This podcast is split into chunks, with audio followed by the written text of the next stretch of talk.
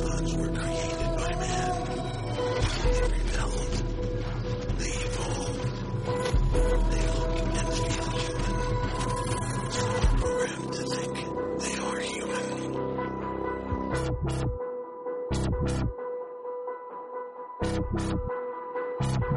So say we are!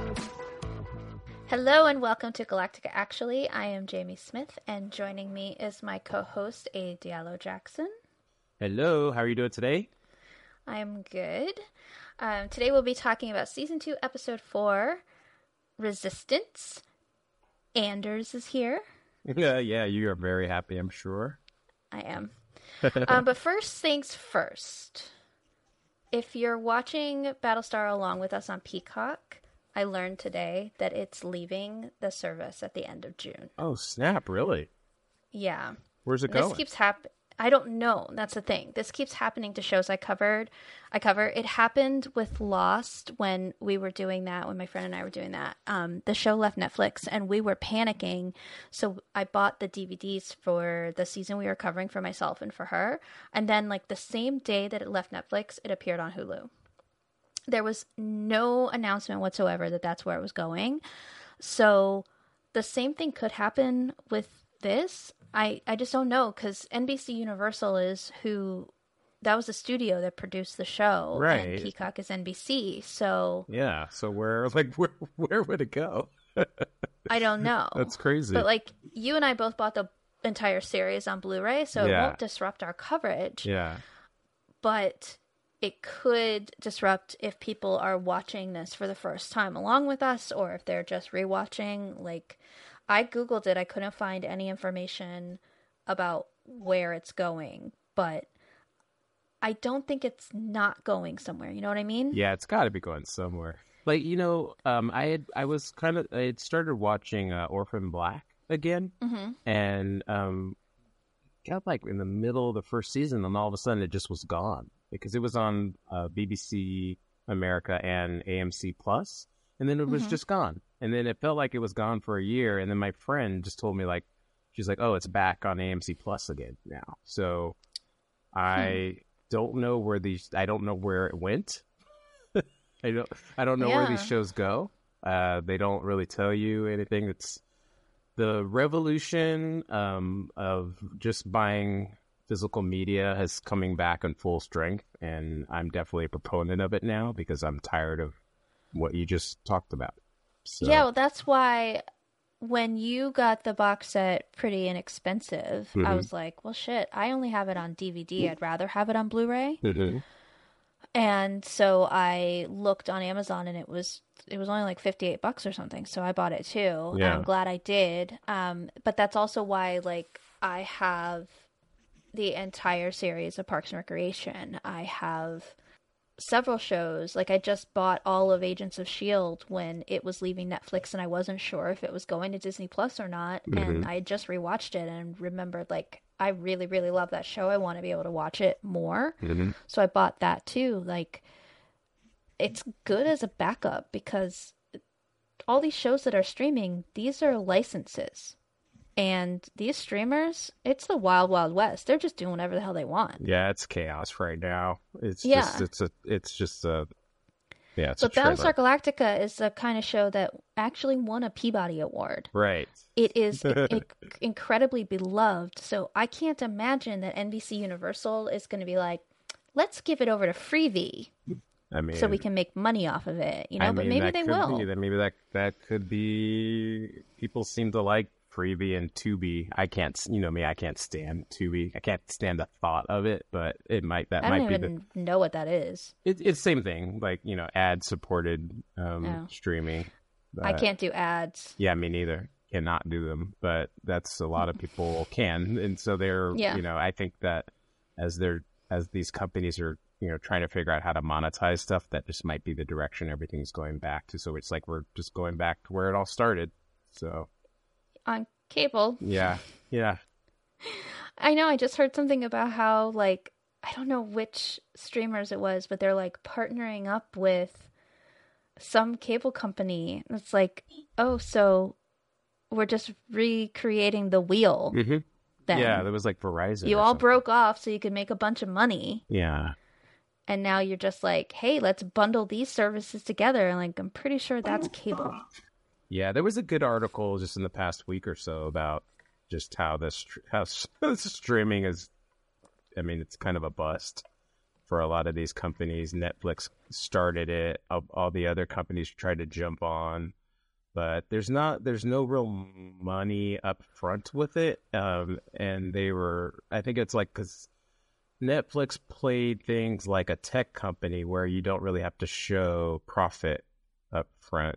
When T V right. wasn't like that, and and so now all of these companies are operating like tech companies, but they're not seeing the revenue, and then that's affecting like you know we're in the midst of the writer strike and. Um, mm-hmm. actors, and so all that stuff is connected. Yeah, I don't know. I, um, I like I said, I think I'm just more and more. I'm just buying the Blu-rays because I'm over it. You know. Yeah.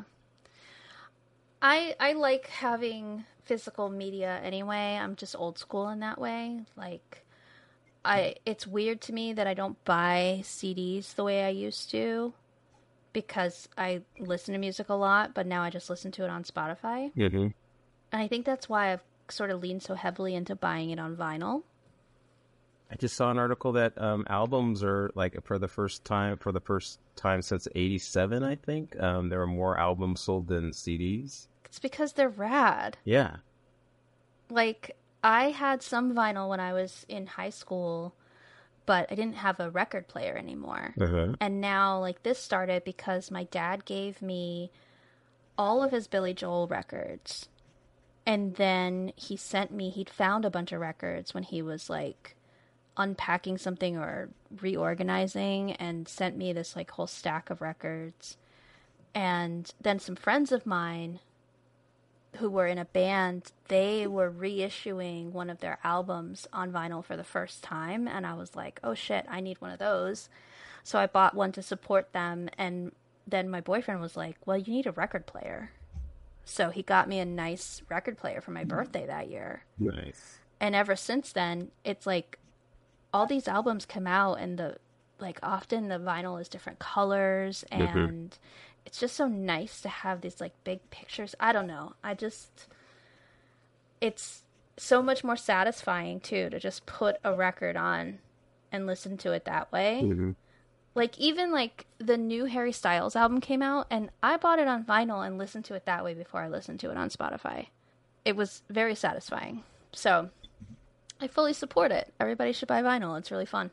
It's just so funny. We're like, it's like everything. We're just kind of going back to to solid. Yeah. Even like uh, with you know, or when books, uh, when like Kindle first came out, mm-hmm. like everyone thought, oh, there goes the books, but people were, nope. were like, I no. never stopped buying books. Yeah, it's still like the that feel of the smell. I love that. I went to a bookstore a few months ago, and just the smell hit me. I'm like, oh, yeah. love that. I just love that smell. So I'm fine with us going backwards in that respect. Mm-hmm. Every other way this country is trying to go backwards, I'm not okay with. But if we want to go back to like physical media and, you know, the the warmth of hearing something, th- you know, on vinyl, or the feel of a book in your hand, like I'm all for that. Mm-hmm. I I don't want technology to go backwards. Or too far forwards either. Like, I don't want A I either. But I also don't want the country to turn things back to, like, I'm a woman. Are you going to take away my credit cards? Because forty years ago, women couldn't have them. This is I don't so want to go back there. It's so wild. It's yeah. crazy. Anyway, we're not talking about that past. We're talking about this past, which is a long time ago in a galaxy far, far away. Um, I think it's in the same galaxy, um, but yeah, it's definitely a long time ago, at least over one hundred thousand years. Right. Yeah. Um, and we're here to talk about Samuel T. Anders. Yeah, it's the Samuel T. Anders. It was the Helo uh, Love Fest last episode. Now it's It the... was not the Helo Love Fest. It was the Crashdown Love Fest. Oh, yeah, was it? I don't even remember. Mm. My memory's faltering. Wow. But um, I wrote an elegy and everything. And, you uh, did. I just forgot. Samuel T. Anders. Here we go. Yeah. You've been waiting for this for, for a while. I have. Um, as I've said many times before I started watching the show late in season two and then went back to watch what I missed, and I eventually caught up with the series. But the season two D V Ds were split into two releases, mm-hmm. and when I started watching that season, the first part of that was not out yet. So I met Anders when we see him in Downloaded and then Lay Down Your Burdens okay. at the end of the season. Okay. And so I knew when I got to these episodes that they were going to see him again.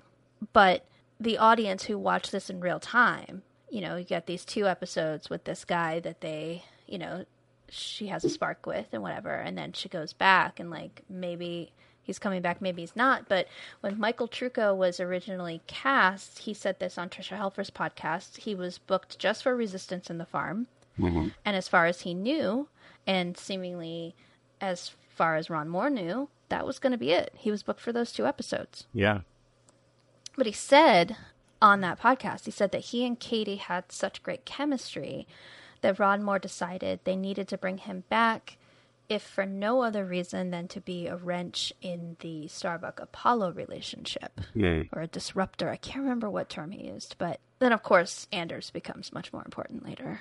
Yeah, I mean, that's so. a good call. That That's one thing about this show. I mean, they were always good about, like, diverting if they found something mm-hmm. that was better than their initial plans.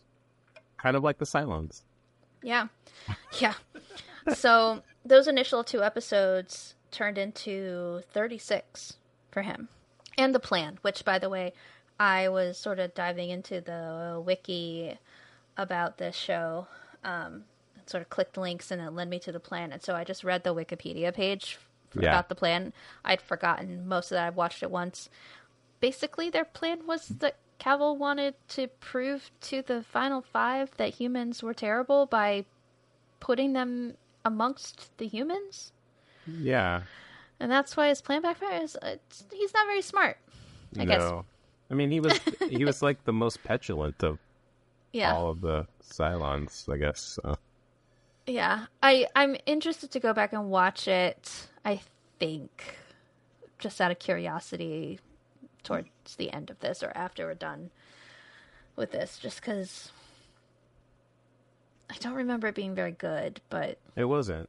I mean, my, uh, my, my my memory was that the parts with Simon were interesting, but the parts that show were basically like clip show flashbacks or whatever, that uh-huh. wasn't, you know? And I, I realized in reading this that, like, Mary McDonnell's not even in it.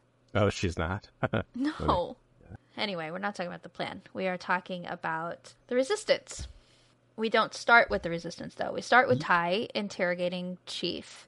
He decides, or he's decided that Chief must have known that Boomer was a Cylon and was a conspira- a conspirator or in con- I don't know what is the word I'm looking for. You said yeah, conspirator. Yeah, and like he knew that she was going to try to assassinate Adama, mm-hmm.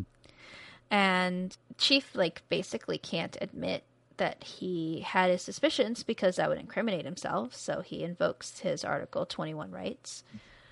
Chief denies being a Cylon, and Ty talks about how Roslin came up with a method for killing Cylons, just putting them out the airlock. Chief talks about his parents, says his dad was a preacher and his mom was an oracle. Mm-hmm. Do we know where Chief was from? um, up to this point, or I know they like what. What colony was he from? I think they say it later, because he says that very same line um, later when he like thinks he's a Cylon, I think, um, or when he right before he sees the Final Five. But I can't remember from uh, what uh, okay. what colony he said he was from. But he's not from Geminon, which is it's... the very religious one. Yeah, definitely not from Geminon. Until we find out that he's from Geminon later, I'm sure. Uh, I'll have to look it up. um. But he also talks about how long he's been in the military, all the battle stars he's worked on, which includes the Pegasus, which I'm curious if that gets mentioned again. Yeah, I did, I did the um, the uh, Leonardo DiCaprio pointing meme. If that exist, if that existed back then, that's what I would have done, because that's the first. I think that's the first time they mentioned the Pegasus, and it you're is. An old school Battlestar fan, and you're watching the new one, and they said the Pegasus, your your mind explodes when you hear that. So Ty doesn't care about this though, and punches him really, really hard in the mouth using his flask. Um, knocks him out of his chair. And Chief is pleading with him, saying how much he loves Adama. And Ty says that Boomer said the same thing. He doesn't mm-hmm. call her Boomer, though. I think he says your girlfriend said the same thing. Mm-hmm. And then orders him to be taken to the brig. And we see a drop of Chief's blood hit the floor. And Ty storms into the hallway and throws his flask, but immediately turns back and picks it up. And we see that there's some of Chief's blood on it. So Tyrell is brought to the brig and put in the same cell as Boomer, and she starts crying when she sees him because she thought he was on Kobol. But he shoves her away and tells her not to talk to him or to touch him, and if she does, he'll kill her. And she looks so hurt. And she doesn't know what's going on. Between this and we'll get into the scene after, um, I was actually thinking about the timing of this. I don't know that they spe- uh, specifically say, but in my head, anyways, it's been a, um, a few days since they got off Kobol. Um, I believe so. Be- yeah. Just based on um, Lee's conversation in a couple of scenes with yeah. Dee. Yeah. And Seems I always, like it's been a few days. Yeah, and I only say any of this because I always need to reconcile the last scene, last few scenes of this episode with the reappearance of our friend. It seemed it seemed too quick, so sometimes I'm like, maybe it was a week, maybe it was a few days. I needed to always, you know. Anyways, we'll get to it. Okay. So we go to Caprica, and we see there's this ragtag group of humans making their way through the forest with guns. This was an this was another reason why I thought like maybe this was like a like some days later, because it took them a while to get like the mountains, you know. Um, are they in mountains? Well, they said they were when they they said it was high altitude training. Um, That's where they were when the attack happened. Uh, yeah. They came down and realized what was going on. Oh, yeah, and, I guess you're right. Yeah. And now they're back in the because they're in Delphi. Yeah. Okay, never um, mind. I take it back. So they see, we see Anders. He doesn't like that there's no sign of any Centurions on the perimeter, and he says that human toasters don't go anywhere alone. This woman that we first meet is named Sushan, and she asks if they're bait, and he doesn't think a pair of Cylons would drive up to where they are in broad daylight after the, their group hit the convoy the previous week. And so he thinks for a moment and then tells her to tell the rest of the group to sight in because he wants to kill these Cylons before they know what hits them. And he levels his gun sight, and we see that he's aiming at Starbuck and Helo, who have stopped to consult a map on the hood of her giant car. And what they are trying to do is figure out where they are. Helo is surprised that she doesn't know, and she says, "You're the navigator," and he says, "You were driving." And we see, again, Anders pointing his gun at them before we go to the credits. After the credits, Starbuck is laying out a plan to go to Cups Point, where there's an emergency airstrip, but Helo said he's already been there and there's nothing there. He thinks they should go southwind, southwest. Suddenly, she stops because she hears a twig snap, and so they move behind the car and gather a bunch of guns from inside, and he's like, "Been in some bad neighborhoods?" And she says, "Better safe than sorry." And then the resistance fighters open fire and they duck behind the car. She realizes that they're sitting ducks. And so he tells her to go and he'll cover, and they bicker about that a little bit. And then she runs while he shoots back at the people shooting at them. And then he tells her there's about there are five of them about fifty meters away. So she covers for him so that he can meet up with her behind some kind of fence thing. She says she didn't see any shiny silver, so she thinks they're dealing with the human Cylons. And Helo says he hopes so. They're not as hard to kill. And she says, "But they bleed good." And then they shoot a little bit and then run. This ends up being one of the longest uh, gun scenes in the history of T V and cinema. Really? I was just kidding, but it's like because we because we cut away and we come back ten, yeah. fifteen minutes later, they're still shooting. But anyway, oh, I don't think it was. I think it's probably just a, no, less than fifteen minutes. Yeah, no, totally. um, on the Galactica, Callie rushes up to Baltar and starts filling him in on Chief's situation, and he says he knows he's on his way to speak with Ty, and he thinks that Ty wants him to clear the Chief of being a Cylon. And she says, or what? Throw him out an airlock? And then she says, if Adama was in charge, that would never happen. And Baltar's like, well, Adama's not in charge now. Callie says that she's known Chief for years. He's no toaster. Baltar points out that he was involved with Boomer, who is most certainly a toaster. And then Head Six pops in and says she doesn't like that term. It's racist. Callie says that Chief just used bad judgment getting involved with Boomer, but that doesn't make him a toaster. Six, meanwhile, is needling Gaius to tell Callie he won't have her saying racial epithets. He basically ignores her and tells Callie that there isn't anything he can do to help the Chief because the Cylon detector he made clearly doesn't work. She insists that he has to help him. Six continues with what she's saying about your tri- your child will be half toaster and how's that going to make you feel? And he responds to Callie, but also to Six, that nothing would make him happier, but he doesn't know what he can say. He starts to walk away, and Callie says that Chief helped him by not telling anyone about what he did to crash down on Kobol.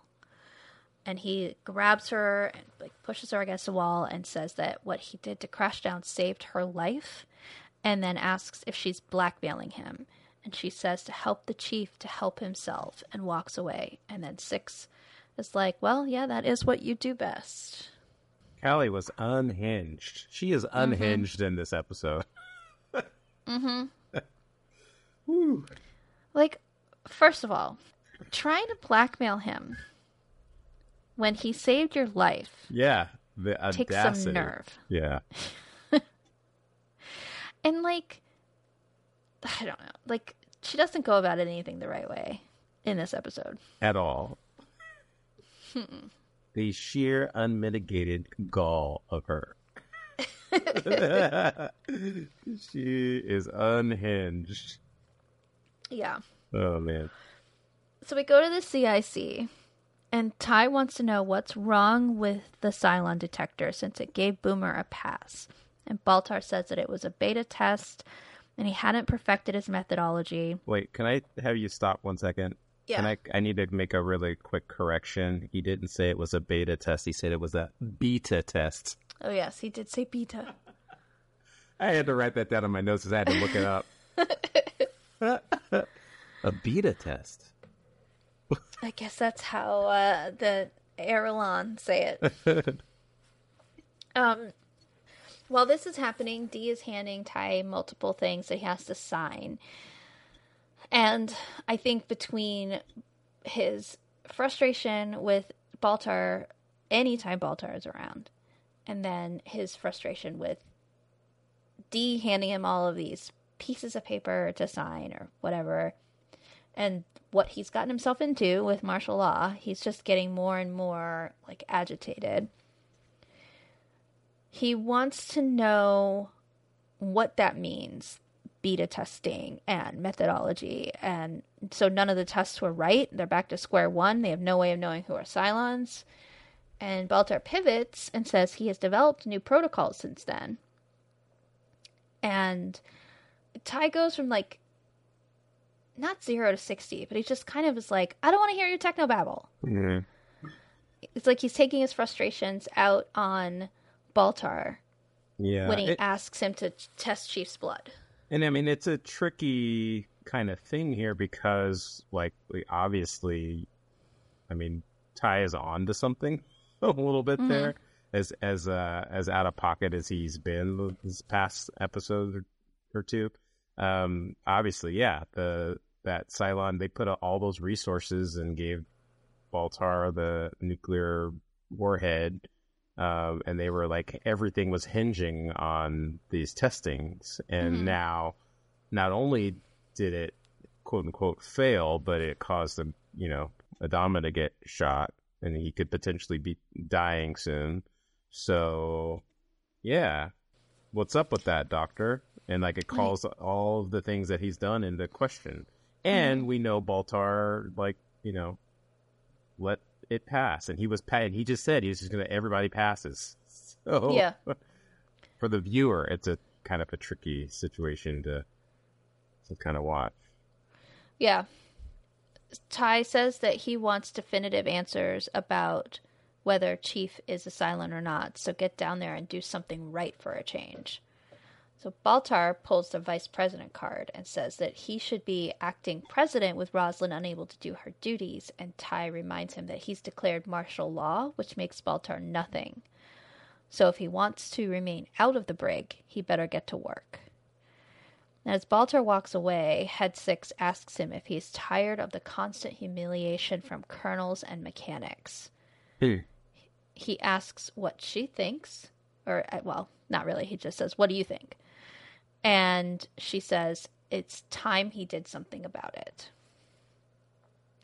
But then Gaeta approaches Ty with a report from the captains of the fleet, reporting protests, demonstrations, petitions, and some civil disobedience across the fleet over the declaration of martial law. The Aturian refining vessel has stopped refining the Tilium until the civil government has been restored, and three other ships are refusing to resupply the Galactica until the president is reinstated. Ty is in over his head, and he walks away. Those Tilium miners are trouble, man. I don't know what Ty thought was going to happen. Yeah, he didn't like, think. Did he not? Yeah, he didn't. He yeah, didn't think. Yeah, yeah. So we go to the briefing room, and Lee is addressing the pilots about the Tilium shortage, but they're more concerned about when he's going to rejoin their card game. Lee brushes them off, and they keep asking him, and, oh, we've got a game coming up today, and he finally just yells at them to knock it off before leaving the briefing room. My notes right there, I wrote, bro's wound so tight. He is, but also, like, I didn't know that Lee was out there playing cards with these guys all that much. Knock it off! He goes in the hallway, and some guards, like, immediately join up with him. And as he's walking down the hall, he runs into Dee and greets her with, fancy meeting you here, which is clearly this, like, code that they have developed. And he asks her about his father. She says he's the same, sedated, resting since his surgery. And then she mentions that there's trouble brewing in the fleet. He says he's not surprised and asks what kind of trouble. She gives him a brief overview of the things that we just learned. And Lee says that the honeymoon, this is the honeymoon period, and what is a dictator to do? And she, like, chuckles and then says she wishes he were in command. And he sort of cautions her about saying that, and she tells him that Ty is hitting the bottle a lot. And then they reach the brig, so he thanks her for her company and salutes her, and she watches him walk away, admiring the view. Yeah, Dee's, make, you... Dee's making moves. She is. Yeah. Making, she's out there, out there in them streets. Yeah, out there in those hallways. um, the All line right. about um, Ty drinking more, you know, back when he was interrogating Tyrell at the beginning, like he was openly drinking at that point, which I thought yeah. was like an interesting, like, you know, note. Um, you know, doesn't hide. Pulls the flask out, hits him with it, throws it in the hallway a little bit later. It's just like, it's not a secret anymore. Well, I guess when you declare martial law, you don't have to follow any protocol. Yeah, I guess not. Well, speaking of Ty, we go to his quarters, and he is sitting at his desk looking at something, and Ellen asks if he's okay. He says he feels like his head is going to roll off his shoulders. She asks him what he's working on, and he says he's trying to figure out the resupply problem now that half the fleet has gone on strike. He's thinking that he'll sit with the captains of each ship and explain why he's declared martial law. And she says, screw them, they don't need an explanation. And he thinks it would cool things down. And my notes say that his instincts are correct, but she's a low-rent Lady Macbeth. I, I, I wrote Ellen Wormtongue. uh, yeah. She's, yeah. she's like appalled that he'd be trying to come to a compromise instead of exerting his new power. Mm. And then she just like plays him like a fiddle with her passive-aggressively like saying, "You're the boss. Far be it from me to tell you how to do your job. I know mm-hmm. that's one of your issues." And he says he knows what she's doing and eggs her on rather than telling her to shut up. She says it all seems so touchy-feely and it isn't what Bill would do. It, like, completely ignoring the fact that Bill would never declare martial law. Mm-hmm. She tells him that they'll respect him no matter what he does, eventually.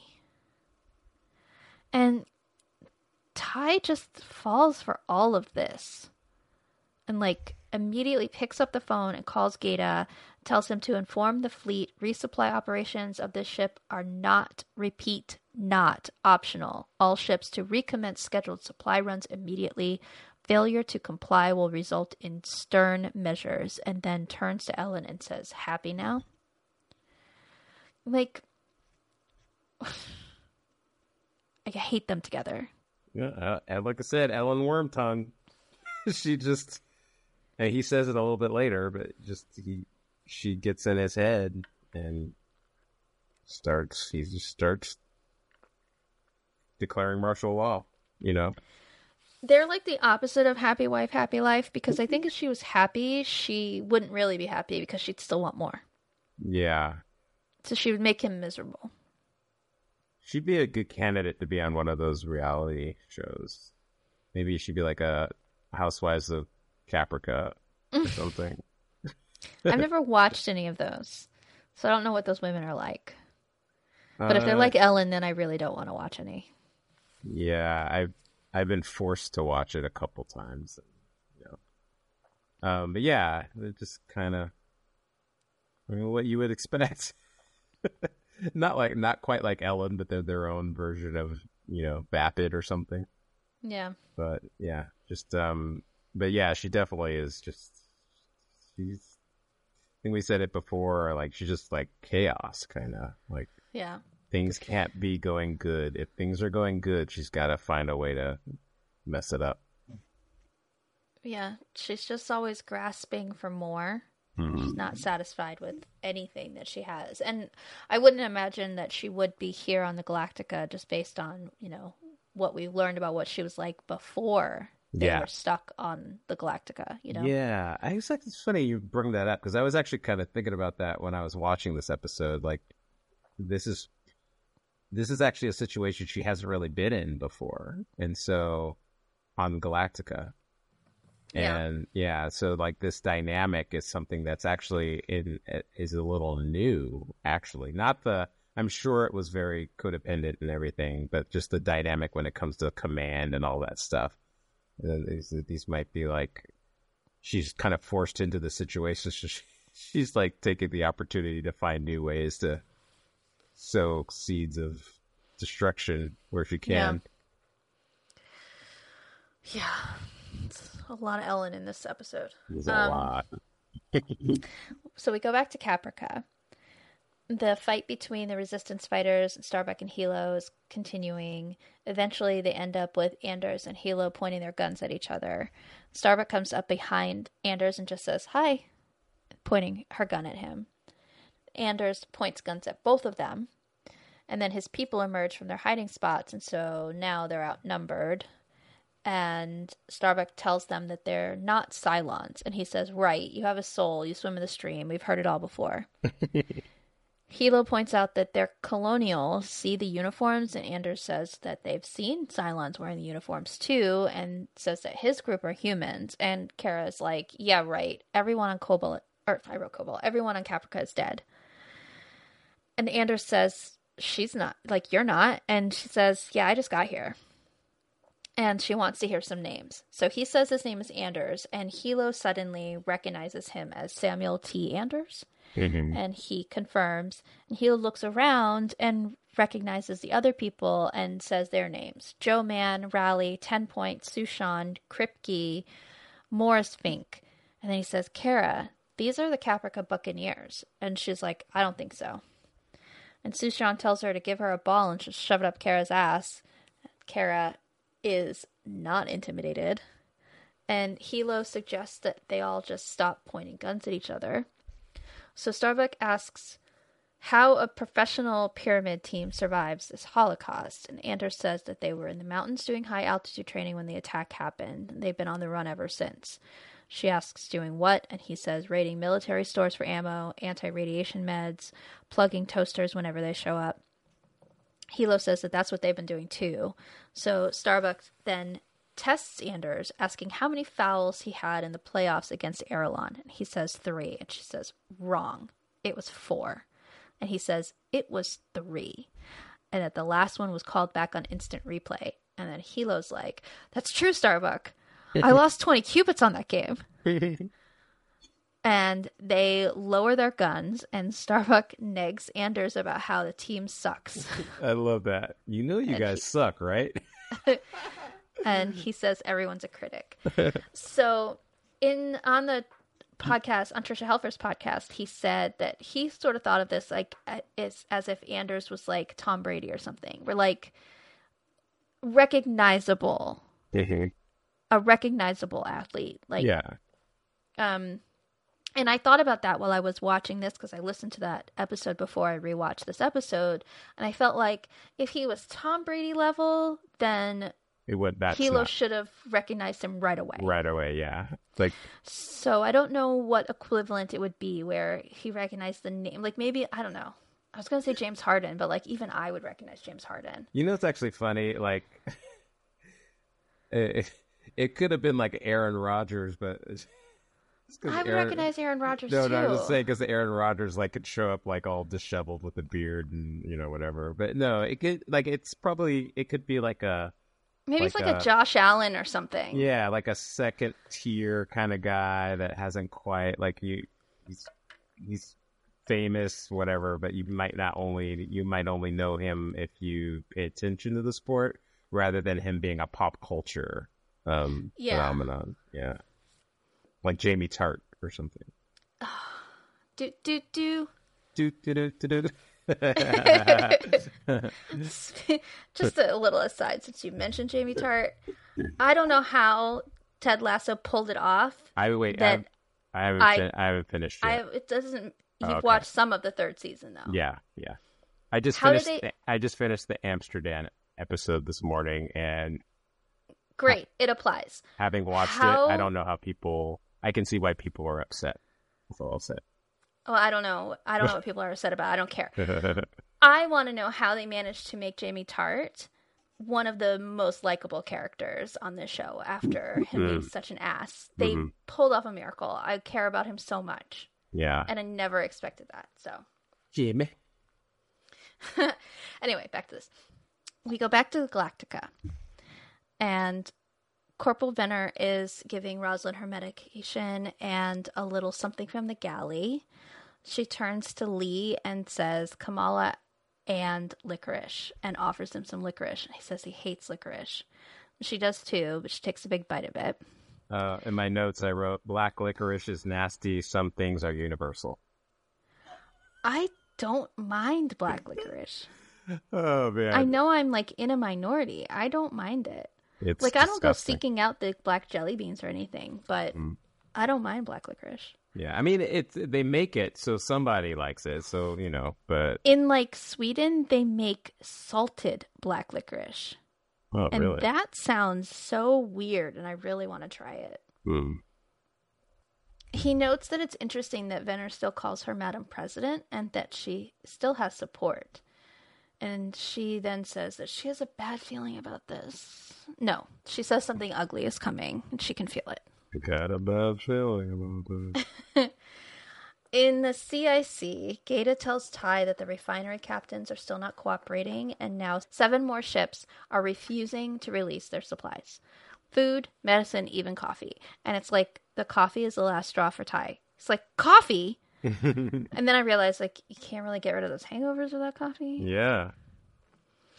He says it's time to get their attention and that he's sending in Marines. He wants a Raptor and an armed Marine boarding party for every ship that's refusing to resupply. Gaeta tells him that they're stretched pretty thin and he's not sure that they have enough non-coms to command that many boarding parties. Ty tells him to pull pilots and deck officers to command the boarding parties if he has to. Just make it happen. So we cut to the heavy hauler transport Gideon. And the civilians are protesting the boarding party. And some guy named Hammerhead is yelling at them to step back and stay out of the way and no one will get hurt. They're just there for supplies, which I think the crowd knows. The crowd continues to yell and push and eventually throws coffee at the Marines. And a mini riot ensues and gun sh- a gunshot goes off and incompetent cops are gonna cop. So after one gunshot, they all start shooting unarmed civilians. And Hammerhead yells for a ceasefire after four people are shot. So Hammerhead was one of the pilots that was in the earlier scene with uh, Apollo when they were talking about that. I think he was the one that mentioned the card game. And so he was he was the one that was sent because they had no more uh, Marines to go. So he was like, Ty was like, send deckhands and pilots mm-hmm. or whatever. Um, but yeah, anyways, that was his little deal. So we go to the sickbay, and Ty wonders out loud how four people could be dead, and Cottle says, what did you expect, genius? You put a pilot in charge of crowd control. Which goes back to what you said last week about Cottle's, like, the only person who can talk to Adama and Roslin and Ty and everybody in the way mm-hmm. that he does. Because Ty doesn't even say anything. No, I was going to say, yeah, Ty actually looks like a, he loses confidence or something in that yeah. right after that. He says it, which you don't see that often from Ty. Right. And so he yells for Hammerhead. He asks if he gave the order to shoot on the crowd. Hammerhead says no, but things got crazy. People were yelling and screaming at them, and then it got violent. They were throwing canisters at them. Coffee, he thinks. Whoa. Ty is annoyed. Whoa. Says you, they shot people over coffee. Hammerhead says it was out of control. People were pressing on them. His men were getting hurt. Someone took a shot, but he doesn't know who. And then all hell broke loose. So Ty walks away and goes to Adama's bedside and says if they ever needed him, it's now. Uh, Ron Moore talks about the scene in the director's commentary. Uh, and he says it's, um, because I think I think some people said it was like Kent State, but he was like, it's more like uh, the Boston Massacre, was it? Yeah. yeah. So originally, one of the things they had written on their board was Kent State. Mm-hmm. Because that was the military or, you know, yeah, cops shooting civilians. Mm-hmm. Um, but then they they ended up, once they started doing it, thinking of it more like the Boston Massacre, because in that it was soldiers who ended up shooting a bunch of people because they started throwing things at them. Tea um, instead and... of coffee. No, I'm just kidding. um, and that was at the beginning or right before the Revolutionary War really started. Yeah, it's where the first uh, the first person to die, technically, uh, Crispus Attucks, was a black man. Mm-hmm. Yeah, in that. That's why yeah. I know it. um, I learned that a few years ago. Oh, did you? Just a few years ago? It was on Good Times back in the seventies. How did you not know this? Because I was a little baby in the seventies. And because I had public education that taught us some things about the American Revolutionary War and not, not as much as I've learned on my own since. So I learned it since. The greatest uh, probably... irony is I went to like Christian schools when I was like in elementary, and I learned all these things that they're trying to suppress now. It's crazy. I don't know what happened. Everybody lost their minds. I don't know. um, so in the brig, Roslin is being filled in on what's happening in the fleet. She says, troops shooting unarmed civilians. This is a travesty. He has truly stepped over the line. It'll cause an explosion in the fleet. The press will have a field day. The ships will begin to splinter. The Cylons will be able to eliminate us a few ships at a time. We've got to get out of here now. Apollo agrees. She's glad and says she wants to take Billy and Elosha with her, which Apollo figured. And he says he's already worked out a way to get them into the hangar deck. He just needs to secure a Raptor and then needs to get clearance off the ship, but he knows how to do that. She asks where they're where they will go once they're off the Galactica, and he says he has an idea, but she's not going to like it. Then we go back to Ty's quarters, and he tells Ellen that he's not cut out for this. He never was. Ellen tells him not to talk like that and that this is his moment. He says it was supposed to be him and Bill side by side, not him alone. And Ellen, ever the supportive spouse, says that it is him alone, so he better deal with it. He doesn't want to. He never wanted a command. He's frustrated with her and asks why he ever listened to her. Those are good instincts that he then forgets about. She says she didn't tell him to send troops out to the ships. He says, no, you just manipulate. You put in the knife and you twist it. She says he's blaming her for his inadequacies. And then she says that he's so passive that if she didn't push him, he'd never get his head out of the bottle. And he throws his drink and grabs her. She slaps him. They fight a little, and then they start kissing because they're gross. So there's the... There's a scene in Zoolander where Mugatu and his assistant have this like little moment where they're like, I don't know. It reminded me of this makeout scene. It's like, you're terrible, you're terrible, and all of a sudden they start making out. I literally was like, this reminds me of something, and then I was like, oh yeah, it's that one little quick little scene in Zoolander. These two. It's like, it's no wonder, spoilers for later, that he sort of falls for Six, because she's nice to him. I totally forgot about that. uh. Like, she, he's been with Ellen for so long, who treats him like shit. And their whole relationship is, like, based on this, like, hatred, to, like... It's like how people think they're supposed to fight if they're in a relationship. Like, your relationship's not healthy if you don't fight. And I don't believe that, because, like, arguments are fine. Arguments are healthy because no, everybody has things they need, you know. Nobody's perfect. No relationship is perfect. So you've got to argue every once in a while. But fighting, like, full-on fighting is not healthy. And you shouldn't be with somebody that you just fight with and are angry at all the time. Mm-hmm. So, yeah, I I hate them together. I mean, I like them together, but just because it's, I mean, I'm here to see chaos, so it's fine. But I totally get what you're saying. It's just so gross, and I, God, at this point, like, this is the height of me just hating Ellen. Can't stand her. In the brig, Chief and Boomer sit on opposite sides of the door, and she says she's really he really must hate her. She says she's sorry that he got pulled into this, but what they had, and he cuts her off to say that what they had was nothing. She's a machine and he's not. She says that whatever she is, she knows what she felt, and he says that she doesn't have feelings, she has software. Baltar enters and is led into the cell, and he asks how Chief is. Chief asks what he wants, and Baltar says he's there to determine whether or not you're a Cylon. Boomer points out that Baltar's test doesn't work so well, considering it gave her the green light.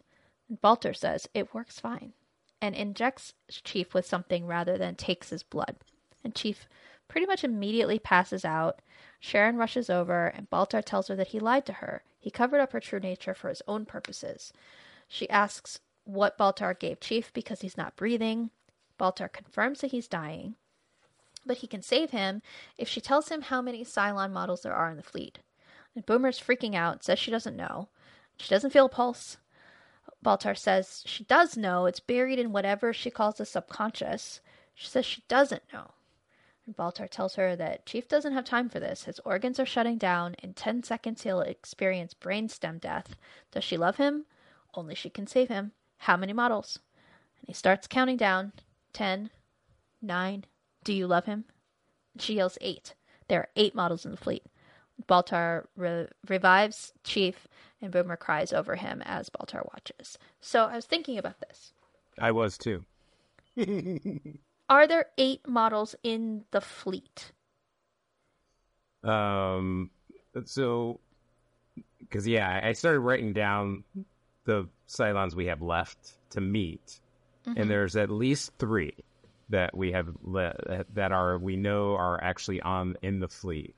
And then I'm assuming that there are multiple copies of them left somewhere that she would know about.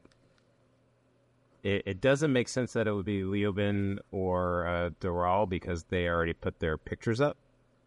Um, mm-hmm. So it would have to be multiple copies of uh, Diana, Cowell, and Simon. Okay, so we don't, have not met Simon and Deanna yet, but we'll mm-hmm. meet them soon. So we have met six models. We mm-hmm. know there are twelve, and there's a final five.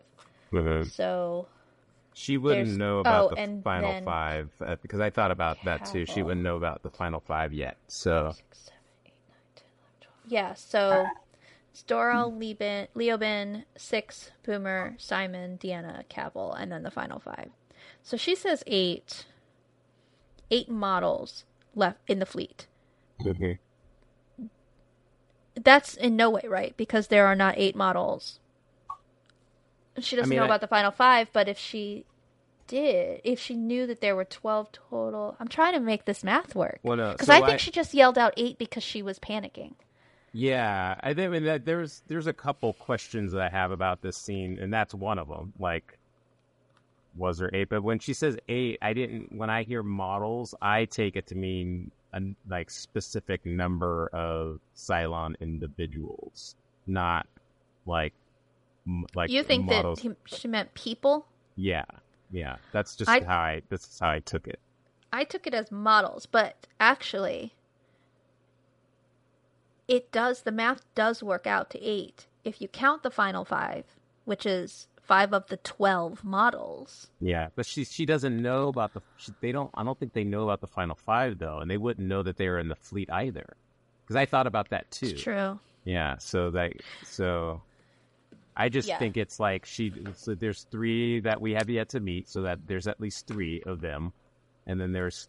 I in my head it was just like there's five other, you know, models or Cylons that she just knows of that they're hiding out and. That forty-seven thousand, you know, people left in the fleet count. Um, so of the, this is probably so boring, but, but of the Cylons that we do eventually meet that are on the fleet, we've got a Simon that actually we don't learn about him until the plan. Deanna, there is a Cavil, and there's a Gina. That's only four. Gina. Gina's not there anyway. She's on the Pegasus. She doesn't right. even count. Yeah, yeah, yeah. This was gonna. This was saying it could be the. Uh, it could be the. Uh, what's her name from? Shelley. Shelley. Yeah, she's it could gone. be Shelley. Yeah, she's gone, but she could still be in the fleet somewhere. Well, I think she yelled out eight because it was a number that came to her, and it's her model number. Yeah, and she, uh, she, it could just be, like, that's the number, technically, that's the number of models of Cylons that were created mm-hmm. total. It is. My, yeah, so it could have been that also. So because there was one that was completely boxed. Right. Daniel, which Daniel. caused all of this speculation yep. when they said it's in the name and it didn't end up being anything. yeah. But uh, yeah, so that it could, yeah, because I, I thought about that too when I saw, like, I was like, you know, like what, are, what, are, you know, what did that actually mean? Because it, it doesn't really like nothing about that number ever really comes to fruition in any sort of like plot points or anything. So um, don't really know. I just took it to I just took it to be literal, like. In her deep subconscious, she knew that, and she probably she had been in contact with that amount of Cylons over this the course of time that she's been, you know, been going through the show. So it's just what she did. I don't know. I would say it remains to be seen, but I don't think it ever gets brought up again. It never gets brought up again. There is, but there is a plan. Yep. Uh, the other, the other question I had about that scene was just, uh, I, I was wondering if Baltar was actually telling the truth when he said that he was like that Tyrell was actually dying. Like I, I don't think so. I think he gave him a paralytic. Yeah, this is what I, just what I assumed, and he just was like embellishing it. But because they don't ever acknowledge any of that, I just kind of wonder, like, was he actually doing that? Yeah. No, he just devised a plan to get her to speak. Mm-hmm. And, you know, have basically have her confirm or deny whether or not Chief is a Cylon. Yeah. Which, to her knowledge, she's not. Yeah, it just, you know, but you know, what I'm saying is, because in sort of like in T V convention, there's like, oh, there's an acknowledgement after, oh, it was just a paralytic. Yeah, no, I don't para- think he's going to admit that to her. It was just a paralytic, Chief. All right, back on Caprica. The Caprica Buccaneers take Starbuck and Helo to their headquarters. Anders instructs his people to start unloading the weapons they got. He tells Starbuck that they hid an armory earlier and brought home a lot of toys. She asks what this place used to be, and he says it was a high school and that the Toasters don't patrol this area. She asks how many people they have. He says fifty-three, but it was almost one hundred before they were ambushed the previous week. She asks if it's more pyramid teams, and he says no, it's survivalists, hikers mostly. Helo asks about their anti-radiation masks, and Anders says that they raided a couple of hospitals, so he thinks they have enough for three months. He offers to get them some bunk space, and then Helo turn or Starbuck turns to Helo and says that fifty-three isn't really an army, but it's better than just the two of them trying to assault an airbase and steal a heavy raider on their own. Mm-hmm. I just wonder what she thinks is going to happen there, where, like, let's say that they rally everybody to attack an airbase and get a heavy raider. A heavy raider was never going to take all of these people off the planet. Were they going to take more than one? Does she know that she can fly a heavy raider? She's never been in one. I mean, it's not she like can the regular. Any, she can fly anything, but I mean, yeah. I know it's Starbuck, but then who's gonna fly the other ones? Because you're not just gonna like leave all these people who just helped you steal this thing behind, right? Yeah, yeah. I don't think they just were like, let's get off this planet. And I mean, it, it kind of. I mean, you know, we see that that was never a part of their plan because it's a, yeah. you know, it's a, a plot point for some episodes later. Um, so yeah, it was never a consideration to like, let's get on, let's rescue all these people. Right. We go back to Galactica sick bay, and Roslin tells Doc Cottle that she needs his help, but it will be illegal, dangerous, and a violation of his oath as an officer. And he tells her that she's a lousy salesman. He has such great lines in this episode, by the way. Yeah, see, he's, uh, uh, Doc Cottle, again, love him so much. Mm-hmm. Like, his lines, Ty's lines, even when Ty's being a dick, it's still great. Yeah. Out in the hallway, Billy gives Roslin, gives Roslyn's thanks to Venner for everything he's done for her, and Venner says that, you know, anything I can do to make things easier on her. And Billy's like, well, in that case, she has a special request. We go back to C I C, and Ty is looking at a report. He asks Dee why they're closing down Causeway B. She tells him it's for integrity testing from the damage when the Toasters boarded them. She says they've been getting some pressure drops in there, and so Ty instructs them to get that fixed.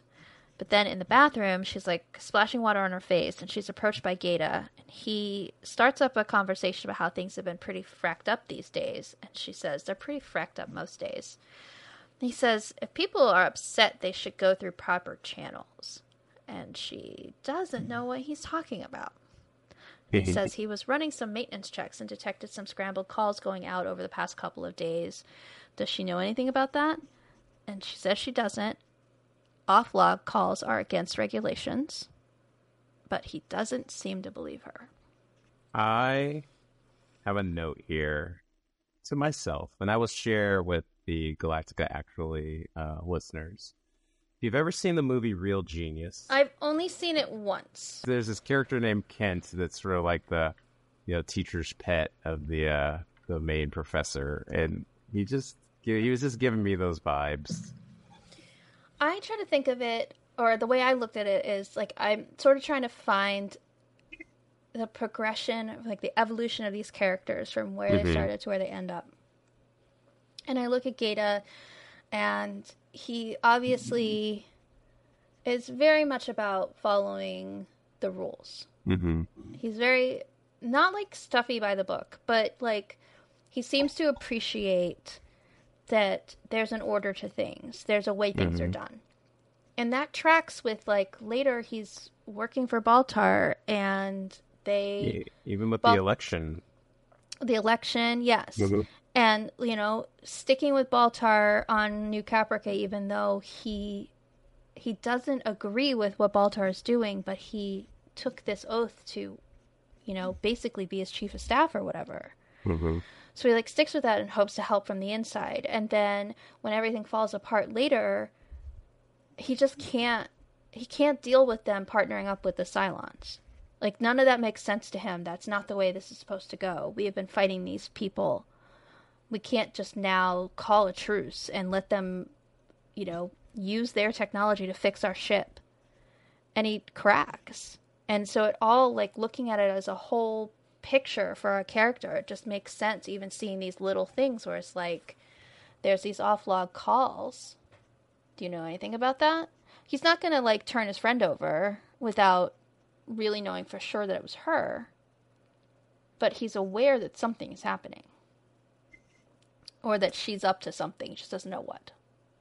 The fact that he doesn't later turn her in or say anything to Ty, I think says more about his friendship with her. Hmm. I think he cares about that friendship. And so he doesn't want to get her in trouble.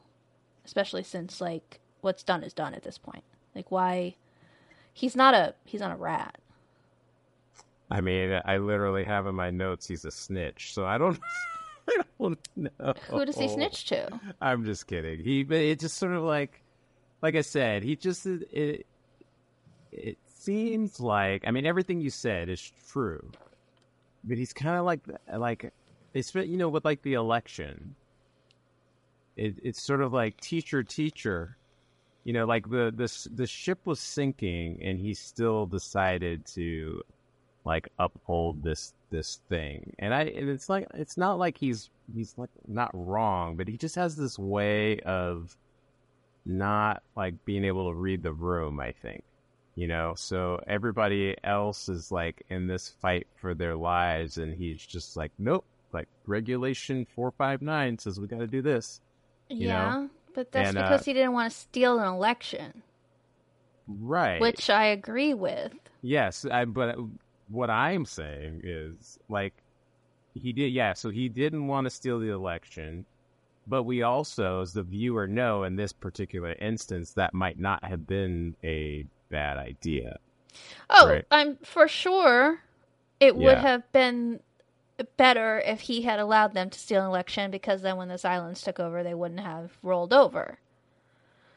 Would have been better for a lot of people. If he hadn't have... I mean, we that they might not even have been landed on. They wouldn't have even, yeah. None of that would have happened because they wouldn't have been on New Caprica. Like they would, like none of that. They, you know, the that yeah. uh, the. I mean, that bomb might have still gone off, but I doubt it. You know, like it's, yeah. So it was just like in terms of, it's you know he just like he was he's never quite on track with what the what the Galactica train. Like, the one know? time that he breaks from his, like, this is the right thing, this is the, or maybe not even the right thing, but this is the thing, this is, like, the law, is when he perjures himself on mm-hmm. the stand mm-hmm. against Baltar. Yeah, yeah. And I, I think, you know, God, this is, like, a, I think it's kind of a discussion for, like, the, those episodes later, but I yeah. think for him, it was, it's kind of like the whole, um... Uh, the episode after New Caprica, when they're hunting down all the um, collaborators, mm-hmm. I think that's like a switch for him, like because he he gets close to.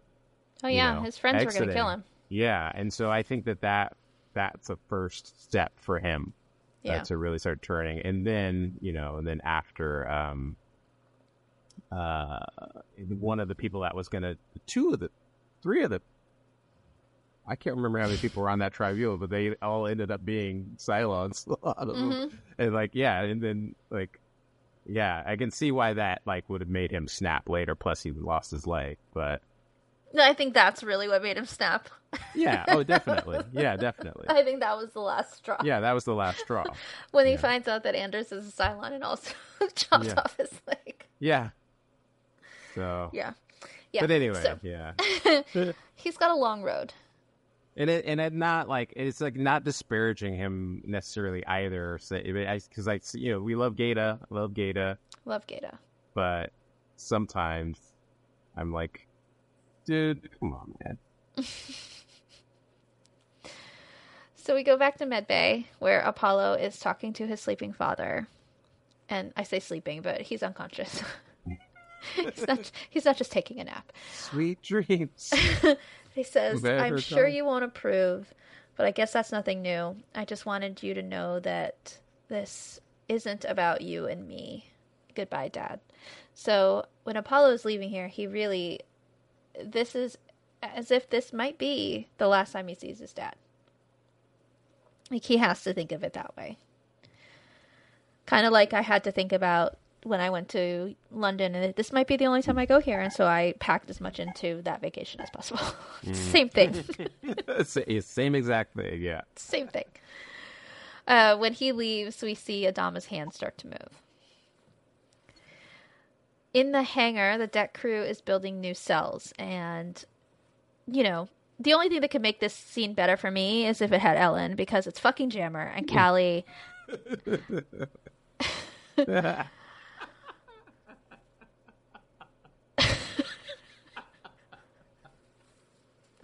Oh, man. Jammer asks Callie if she's going to help, and she says they're going to put Chief in there. Jammer doesn't care if they're putting a giant ca- parakeet in there. The Colonel says build a cell, he builds a cell, because he's a good soldier, you know? That Jammer. He just, you know, whatever, Nazi youth. Callie says that this isn't right. Chief is one of us, and Jammer says no, he's one of them. They just didn't see it. Callie says he's innocent, and Boomer tricked him. And Jammer just marvels at her loyalty and asks if she was fracking the Chief too. And so she screams and goes after him.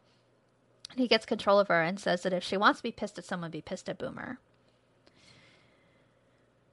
Lee and his guard meet Dee in the hallway again. And he asks quietly if everything's set, and she confirms. And then says that she can't chit-chat today and heads off. Then they run into Racetrack, who has run up and... up to Apollo and say, says that she's having trouble with the ordnance tracking on her Raptor. And he turns to his guards and says, change of plans. I'm not going to be able to get rack time since I have to go do the lieutenant's job for her. And they head to the hangar bay without the guards. So I guess and the guards only are only with him when he's off duty. Yeah, I, I don't know. He doesn't need to have them around him when he's on duty. I. It seems like here's here's the hole in that plan, and Ty pays for it. Yeah, I, I mean, I, I, you the, you definitely, in an earlier scene, when um, he's leaving the pilot's ready room or whatever, mm-hmm. and they, you know, he sees the sergeant or whatever, you know, I, I get the impression that it's so easy breezy that they could just kind of not always be with him all the time. Like, it's not, it wasn't as important. They were like, like keeping him at his word, which he breaks, um, that he would not work to sow insurrection, right? Um, but I really just got distracted because Racetrack showed up. So I... we go back to the brig where Venner is telling Marine to make it look like, or make it. What does he say? Make it look yeah, make real, it look... but not so real. Yeah. Or good, but not so good, or something. Yeah, so... that's a trope. You know, beat me yeah. up trope. Yeah. uh, so once he's knocked out, they release Roslin from her cell and start heading to the hangar. But as they do, as they're going through Causeway B, they are stopped by a private with a gun. Roslin asks her if she knows who she is, and she does, and she says, good, you and I have something in common. We each took an oath to protect and defend the articles of colonization. Those articles are under attack, as is our entire democratic way of life. Now my duty won't let me stand here and allow that to happen, so I intend to go through that hatch and get off this ship. We cut to the hangar bay, where Apollo is very concerned that the president and her people are not there yet. And then Roslin convinces the private to let them pass, and they get to the hangar. Apollo tells her they need to go. She sees Billy and grabs his arm, and he tells her that he isn't getting on the ship with her. He says, I understand what you're trying to do, but it's going to divide the fleet. At the very best, it'll create an insurgency against Adama. At the worst, a civil war. Taking part in that is a line that I won't cross. And this happened because Paul Campbell had an opportunity to be on another show or something, like he'd booked something else, and so they weren't going to have him for a couple episodes. So right. Ron Moore wrote this as like a way for Billy to be around but not with them.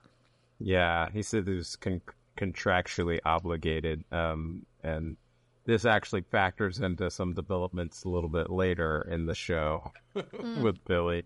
I was wondering reason- if that was why. Yeah, the reasoning why. Um, and uh, yeah, just one, one thing really quickly um, about about that scene. It's like, kind of interesting because it's like he's, you know, I know the real, I know the real world reason why he has to leave, but his reasoning is a little, like, faulty to me. Yeah, yeah. He's like he's like he's kind of taking this high ground, except he was actually causing all of it to happen. So, you know. Yeah, but, like he took part in all of it up to him actually physically leaving the ship with them. And at this point, like, yeah. I don't understand what what it matters, because if if Adama doesn't wake up at the end of this episode at, like he does, if it's mm-hmm. still Ty with his martial law ship, Billy's going in the brig. Yeah. Because you were involved. One way or another, you were involved in this, and you're here, yeah. so you're going in the brig. Like, just it, and also this, like, at the best, it'll create an insurgency against Adama. At worst, a civil war. That sounds like the same thing. I I think a better reasoning for him could have been just like the, you know, the people or government still needs a representative, and and if it was a little bit more self-sacrificing, um, that might have floated a little bit better than me with this. Than his principled stance, it doesn't really seem to hold up. But yeah, you know, whatever. Um, yeah, the, so he wishes her well. Just real quick, the two back back in the in the hallway with the uh, the soldier that lets mm-hmm. her go. Um, I, I noticed, like, she when she calls her Madam President, and kind of mm-hmm. mirrors back to when they noticed. Um, uh, it's a tre- Trenner, Venner, Venner. Um, that he calls her Madam President. So just, you know, that. She definitely recognizes her still as, like, mm-hmm. being legitimate. So. Yeah. So they launch, and Lee tells the control that they're on a medical mission and gives a code. Roslin sees Elosha, and they both express happiness to see each other. Elosha says something like, I don't even think I touched the floor coming here. And the Raptor is given clearance to launch. In the C I C, Gaeta tells Ty that Venner reported the former president is missing. Ty orders to set condition two, no one gets off the ship. Gaeta does that, but then mentions that a Raptor departed the ship two minutes ago with Doc Cottle on a medical emergency. Ty tells them to confirm that. He then tells them to get the cap and have them intercept and to get Apollo out of the brig. Dee tells Ty that Doc Cottle is still on the Galactica and that he was forced to request a Raptor at gunpoint by Captain Adama. Ty instructs Dee to put him in contact with the Raptor. Gaeta reports that the cap has visual on the Raptor. Ty tells Apollo to turn the Raptor around or he'll shoot him down, and Lee refuses. Ty says that he'll do it. It doesn't matter that he's the old man's son. And Apollo's like, well, you gotta do what you gotta do. And severs communications. Ty orders Hot Dog to fire across the Raptor's bow. Dee reports that the Raptor isn't turning around after Hot Dog's warning shot. Ty asks where they are, and Dee answers that they're approaching Cloud nine. Gaeta says if they dock there, they'll lose them because Cloud nine is one of the busiest transport hubs in the fleet. There are shuttles coming and going constantly. They could board one and take off before they can shut down air traffic. Hot Dog is requesting to what to know if he needs to fire at them again or not. Ty thinks it over, like, do I kill my best friend's kid over this? am I proving my manhood to my poisonous wife? No. He tells Hot Dog to hold his fire. Everyone breathes a sigh of relief. He turns to the crew and says that they couldn't have done this on their own. Did anyone notice any off-log calls or scrambled communications? He looks at Gaeta, who says no, nothing, and then looks at Dee, who is barely hiding her guilt. Yeah, it was a good framing. It had Gaeta on one side and mm-hmm. Ty on the other side, and the blurry Dee in the background, right yeah. in between them. Yeah. So the fugitives land on Cloud Nine. They deboard with Lee saying that they're home free for now. They are greeted by Tom Zarek. Roslin asks why he's there. Lee explains that once Ty gets over his shock, he's going to send troops to search for them. If they're going to make it, they need to keep on the move. He figured Zarek is the only one in the fleet with enough shady friends to hide them. Zarek is actually amused by that and is like, oh, I love how he put that. Planting seeds for black market. All right. Roslin says, well, Mister Zarek, it would seem the enemy of the enemy, the enemy of my enemy is my friend, and he tells her to call him Tom. This isn't the last time we'll see these two partner up in a crisis, though, so stay mm-hmm. tuned. Yeah. Um, I thought it was funny, quote-unquote funny, because Lee was already dressing up for uh, the home two-parter in a few episodes. He had his camouflage Oh, yeah. jacket on. Back on Caprica, Starbuck is checking out this makeshift pyramid court that the Bucks have installed. And she throws the ball, and Anders comments on her goal. Uh, the, ru- the rules of this game are not clear. Um, mm-hmm. My notes are, is it basketball? Is it wrestling? Is it American football? Is it cornhole? All of the above? None? Who knows? Michael Michael Trucco and Katie Sackhoff didn't know. Um, he said that they basically had to make these things up before they shot. They spent a day or so with some stunt coordinators working out different movements and passable rules of the game so that they could shoot the sequence. They flirt in the way that Starbuck flirts, which is like by antagonizing. And he challenges her to a game. She tells him that she was scouted for the pros, but her bum knee took her out of contention, and he asks if that's going to be her excuse when he kicks her ass. Oh, my knee hurts. Mm-hmm. And, I mean, yes, she just slammed it into a moon rock not that long ago. She just gave up her cane. Like, maybe her knee will hurt. I don't know. She snarks back that at least she has an excuse, unlike him. And they play, and it's just a lot of, like, rolling around on the concrete together, and it doesn't seem a very comfortable place to be playing this kind of game. Maybe it's normally played on a softer surface. I don't know. Uh, she makes a really good shot, to which he s- says to her as they're like pressed up against each other that it was a good shot. And then I guess that's the end of the game because he walks off. I'm a D J. I'm a, I'm a, I'm a pyramid brother. I know. Uh, is there anything she can't do? Uh, she actually, well, no. Did she say that before? Or maybe I was just, maybe it was in the director's commentary. It was in the show Bible. It was in the show Bible, yeah. He, so I remember uh, Ron Moore had said this about her knee and all that other stuff. Um, I'm wondering if there's like a like military to pyramid pipeline, because she, I think she was like in the academy or something when she was playing. Was she in there, the academy when she was playing, or did she join the academy after she hurt her knee and couldn't play professionally? I feel like it was. I feel like she was in the academy, and she was. I, I could be making it up. And then her knee hurt, and then she just she started flying because she couldn't play. Based on what Adama says about how much G-forces you have to handle with your knees, doesn't seem like mm-hmm. it's any better to be a pilot if your knee is the problem. Yeah.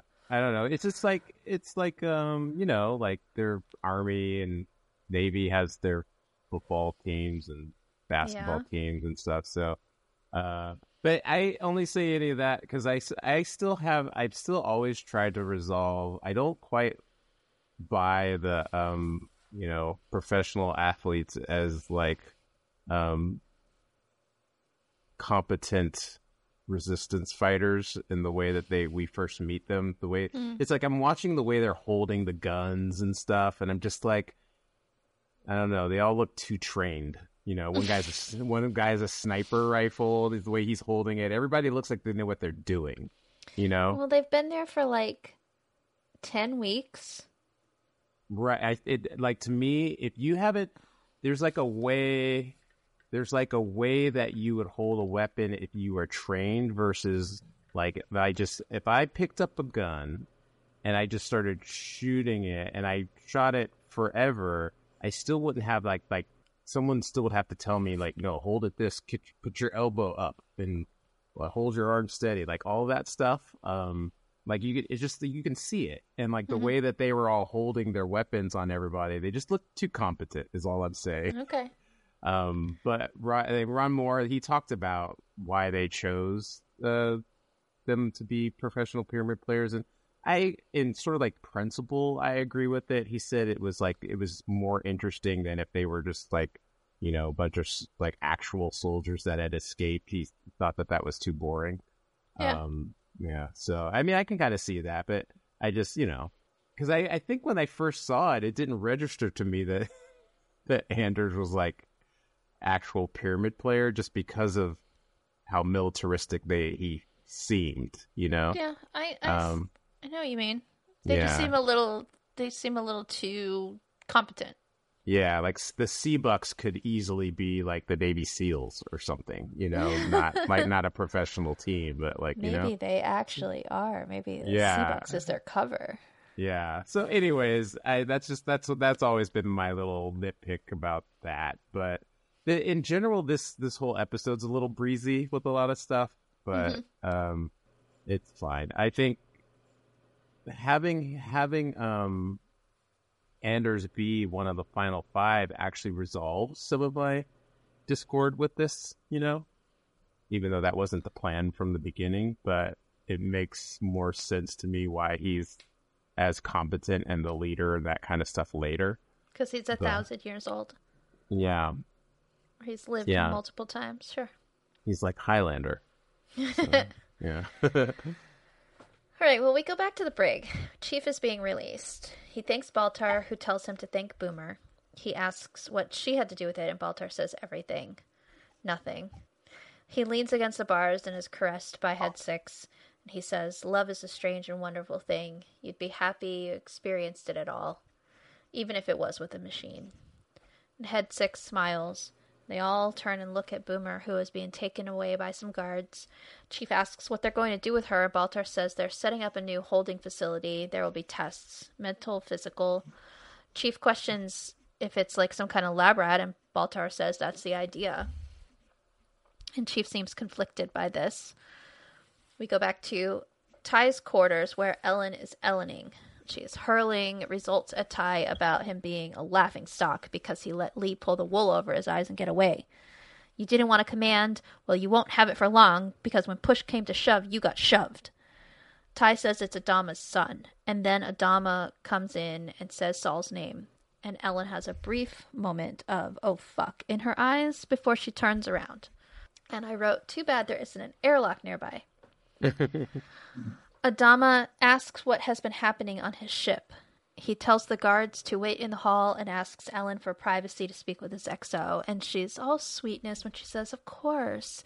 But she leaves, looking back at her machinations not succeeding, because mm-hmm. now Adama is awake. Ty helps Adama into a chair. He asks what happened, and Ty tells him that he fracked everything up. He wants to know how, and Ty says he made some bad calls. Adama says that he's done that, but Ty's like, yeah, not like these. Adama gestures to the booze and asks if Ty's going to pour them a drink, which Ty never says no to. Adama then says that he's never had much use for people who second-guessed his decisions, especially if they've never held a command. Ellen. I think that was like indirect result to him overhearing what Ellen was saying when he came in. He says they don't understand the pressure. You make a call and it affects thousands of lives. You don't have anyone to turn to for backup. Ty says that Adama makes it look easy, and Adama says that now Ty knows that that's a lie.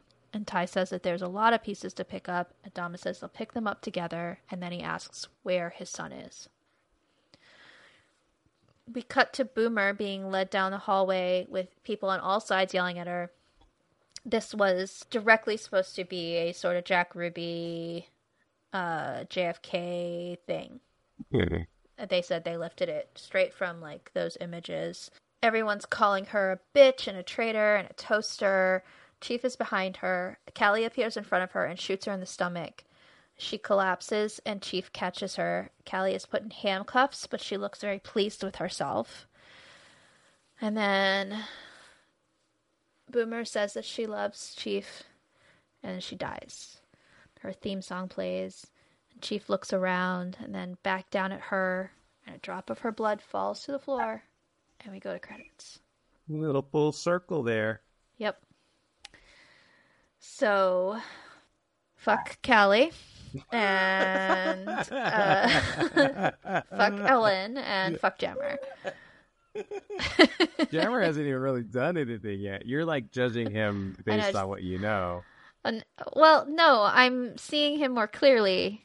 Yeah, no, I mean, based I'm, on what I'm, I know. Listen, I'm in the same same boat as you. I just kind of like, I was like, yeah, he, he hasn't really done anything yet, but just we know where he ends up. So everything he does now, you're like, yeah, that guy. Yep. But I mean, I also know what everybody does, and there's very like Zarek does some bad things, Gaeta does some bad things. Like, I don't hate them. Yeah, I think I don't know. I think it's just our level of love for the for the people. Like you. you You, you like you don't expect anything good out of Zarek, right? So it's like Zarek, Zarek. Um, we love Gaeta. Um, it was a shock for basic, really, when you see Jammer put on that cap. And... Yeah, but see what I'm what I'm noticing now is if you're paying attention, it's not that much of a shock. Mm-hmm. This is this is who he has been. Yeah, yeah, definitely. It's consistent characterization. It was smart of them to have it be Jammer because they probably looked back at what they'd had Jammer doing up to this point and like, oh, it makes sense that he would be one of the citizen police or whatever they called them. Fracking coward. Yeah. So um, Michael Trucco said that working with Katie made him a better actor. He was talking about how she's like ten years younger than him. And at the time she was like in her early twenties and that she works really instinctually and or instinct instinctively and like really embodies her characters and taps into their emotions and motivations, and it just made him better, which I thought was a really nice thing to say and really interesting. And then Trisha told a story about when they were shooting thirty-three, Edward James almost wanted them all to just stay awake for like twenty-four hours so they could adequately feel and- what their characters were feeling, and Katie was like, no. And when he asked her why, she said, I'll act tired. he, I remember, I can't remember where I saw this, but I remember him saying that she was like a like a young Marlon Brando with her acting at some point. Who said that? Trucco? No, um, Eddie James Olmos. Eddie, Eddie Olmos. Oh. He said that about her, and this was like I think it's like around that first season. I can't remember where he said it or. or but yeah, I, you know, and I like the first season of her acting. I was, I was. I was always a little critical of it. Mm-hmm. Um, well, now that we've gone back and I watch it, I actually kind of read it more of just like that's how Starbuck would have been yeah. at that time. Um, and it's after she like everything kind of breaks for her at the end of this first season, she plays Starbuck appropriately, which is, you know, um, like it's almost like the fun and games are over for Starbuck. Yeah. Um, and and then she's like she's always annoyed. She's a little less of a hothead. Yeah, she's less of a hothead. She's like really annoyed all the time, and I just love the like she plays the character a lot differently. You don't really see the whimsy of her except in that um I think, just going off my memory, except in the flashback episode with uh Lee and New Caprica. Yeah. But for the most part, yeah, she's just like kind of like soberly annoyed with everything, and she just I mean she just plays I again I was I was more critical of it, but now I'm just like, oh no, she's actually playing the character like she would have been. You know, so she yeah. is masterful at that. Um he also said that he had auditioned for the Apollo role and went in for it several times. He had several callbacks, hmm. but he never tested. He said like nothing against Jamie, like Jamie was the right person, and that he, I believe he said Jamie's brilliant and mm-hmm. definitely should have gotten that role. It was right for him. But he initially thought that this part was perfect for him because he had been on a on a show called like Pensacola Wings or something. Wings Pensacola, of, yeah, Pensacola Wings of Gold, where he played a fighter pilot whose father yeah. was a commander that he had a strained relationship with, and he was like, "Oh my God, this role is made for me. I know how to do this." And then he didn't Dude. get it. But bring that up he on said T V he, Obscura. he doesn't know if they just kind of kept him in mind and brought him in for Anders when there was a role that they thought, like, let's see that guy, or if he just got submitted again. Um, it, he confirmed that it was the same casting director for the miniseries and the series, but he doesn't know. He just knows that he got called in, mm-hmm. he got an audition for Anders, and he auditioned for it. Yeah, I never knew that. Uh, yeah, I could totally see him as Apollo, actually. That's interesting. I mean, he looks like um, Richard Hatch, the younger Richard Hatch. So, kind of. He's more yeah. handsome. Richard Hatch was handsome. The young Richard Hatch, young Richard Hatch was a handsome fellow. He was handsome, for sure. Yeah, yeah. There's just something about Michael Trucco. I don't know what it is. I remember, like, when I first saw him, because I used to go to Sarah's house and watch this on Friday nights, and he shows up in Downloaded, and I was like, oh, damn. And then, like... when we see him in the next two episodes, I was just like, oh my God, I love him. And she was like, why? And I was like, he's so hot. And she's like, I don't get you. Like, okay, like, and I never let go of that. Like, he's he's tall, he's got perfect teeth, he's got really blue eyes. He's just so, I find him so, so appealing. Yeah, I mean, I, I mean, he doesn't do it for me, but, you know, everybody, we all have our thing, right? So...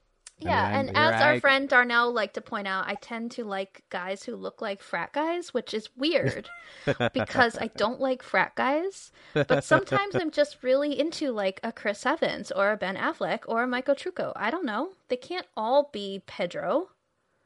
They yeah. can't all be Ben Barnes, like guys who don't look like everyone else. Sometimes I just guess I like a, you know, fratty white guy. I don't know. Never dated any of them, but I like them when they're actors, I guess. I don't know. I don't know. You're like head over heels over Racetrack, and I'm like, yeah, she's cute. Yeah, that's what I'm saying. That's what I was kind of like thinking. I was like, yeah, I mean, I don't, I don't know why. I just see her, and I'm just like, and it's like I, I don't tend to, um, like in the real world, don't tend to like find myself attracted to people that look like her. Right. But then, like, but in T V land, it's like if you know, dark hair. And then I'm like, oh, I remember watching. I remember watching. Uh, what's the show? Um, S. Club. I'm a big S Club fan. S- and there's this. There's one. One of the girls, like she had, like her name is Tina Barrett, and she just like she has that like kind of like dark hair look, and I just like I was like, you're you're amazing, and I don't know why. Like she wasn't even like the hot quote unquote hot one that everybody liked, but that was like the one that I'm like, oh yeah, she's she's. She's the hottest one for me. Hmm. Um, yeah, but like in real life, I don't necessarily find myself attracted to people like that. So don't know. Don't know what's going on. Uh, Celix was another one. I think Celix is really cute too. Yeah. Apparently she was a model. I right when when we were doing research for the last couple episodes, I looked her looked her up and I was like, hmm. she was a model. That was kind of... That makes sense. She's well, very tall. Yeah. Yeah, very tall. Yeah. Um, in an early draft of the script for Resistance had Ellen Ty in the C I C encouraging her husband to shoot down President Roslin and Lee Adama's ship as they escaped the Galactica. And the producers also planned for Boomer to refer to Chief Tyrol by his first name, Galen, during her dying moments, but decided against the idea. Tyrol's first name tends to get a chuckle the first time people hear it, explains Ron Moore, and I didn't want that spoiling the moment for the audience. Hmm. Also, Boomer's death was, um, or she was originally supposed to survive her walk through the Galactica to her newly constructed cage prison and was set to become the subject of various experiments in the show's following episodes.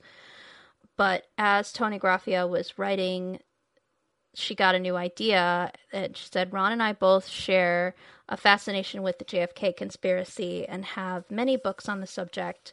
When he wrote the season one finale, he compared Adama being shot to the and the chaos that followed with how it must have been in the moments following the Kennedy assassination.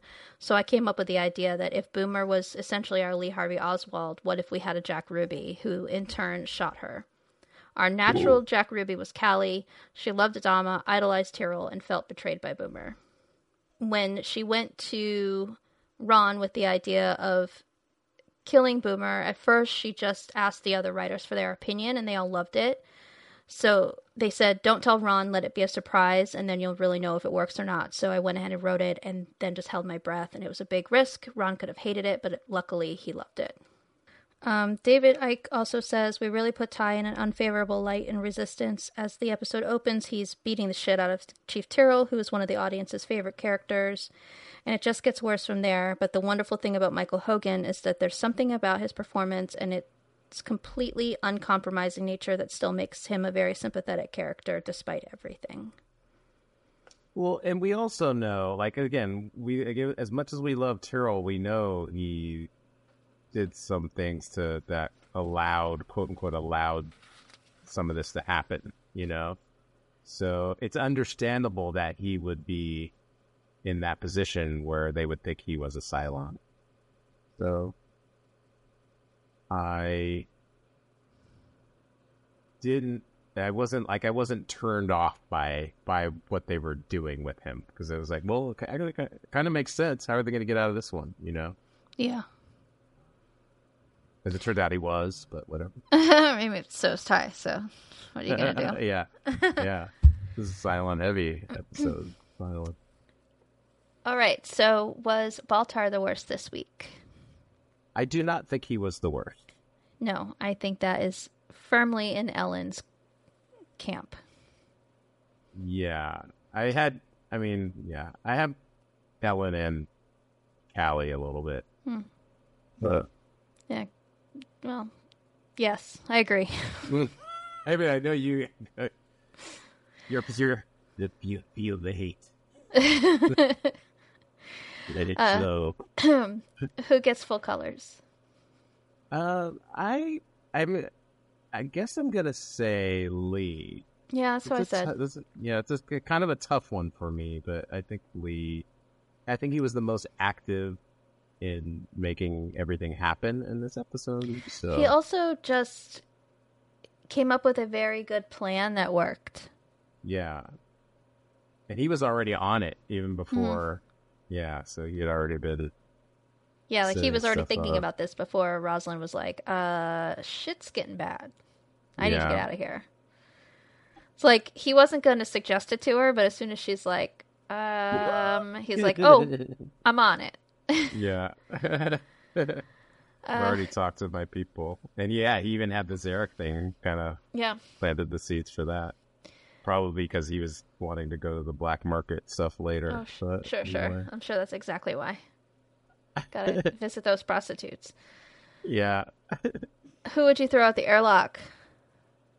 Yeah, I mean, it'd be Ellen. With, yep. You know, maybe, maybe Callie.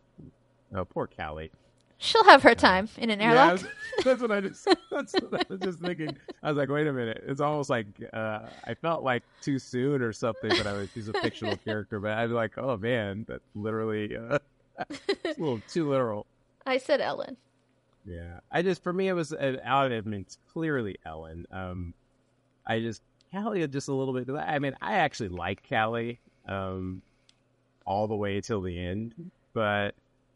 I just like in this episode, she's just a little too unhinged, you know, and I actually understand all of what she does. But at the same time, it's just like, like, calm down, you know, like she's fighting Jammer. She's trying yeah. to push Baltar. She shoots someone. The episode ago, she didn't want to like shoot her gun. Now right. she's like shooting people in the hallway. Right. Who you couldn't you? shoot some Cylons, but yeah. I guess you can shoot this Cylon. I don't know. Yeah. Okay, where can people find us on the interwebs? Can find us on, uh, well, our Galactica, actually.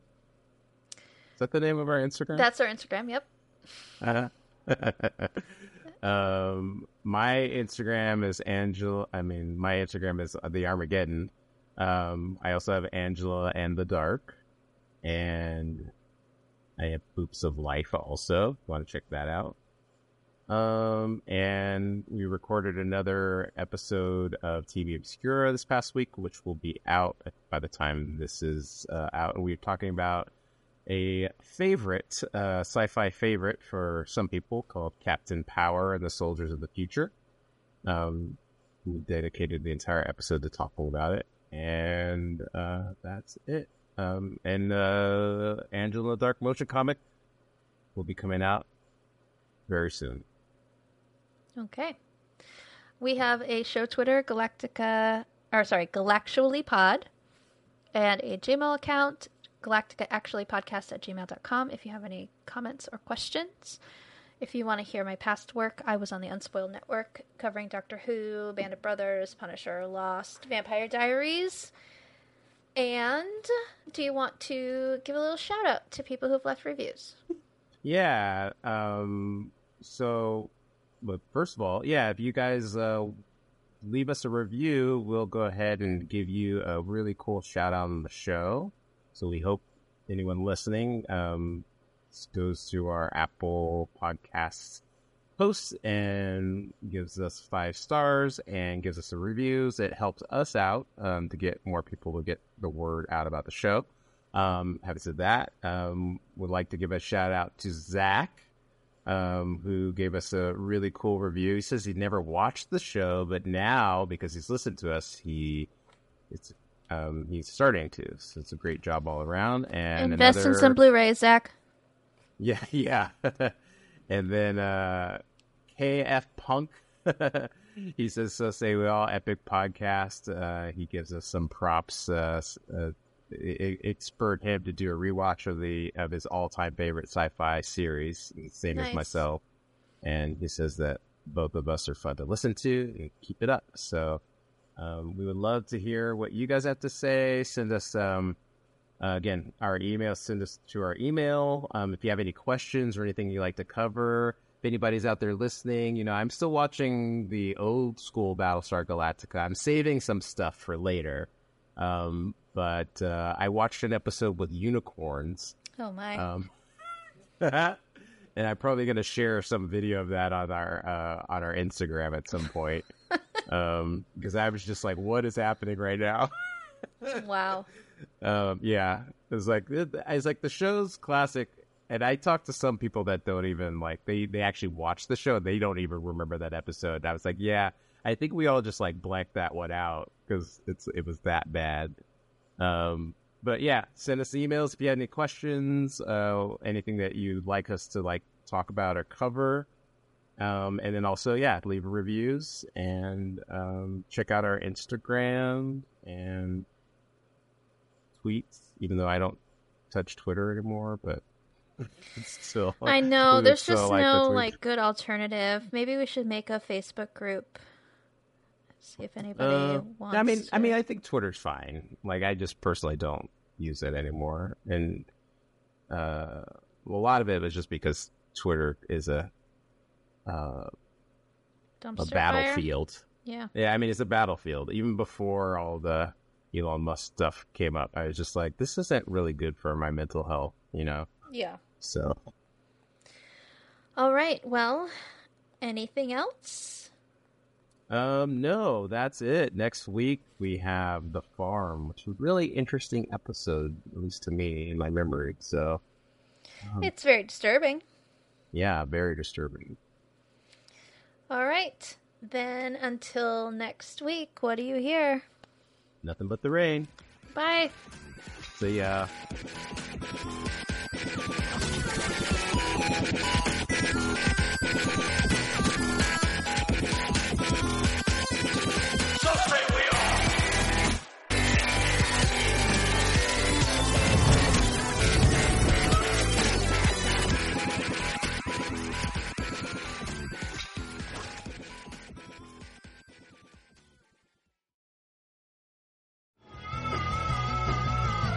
You're listening to the Geekscape Network.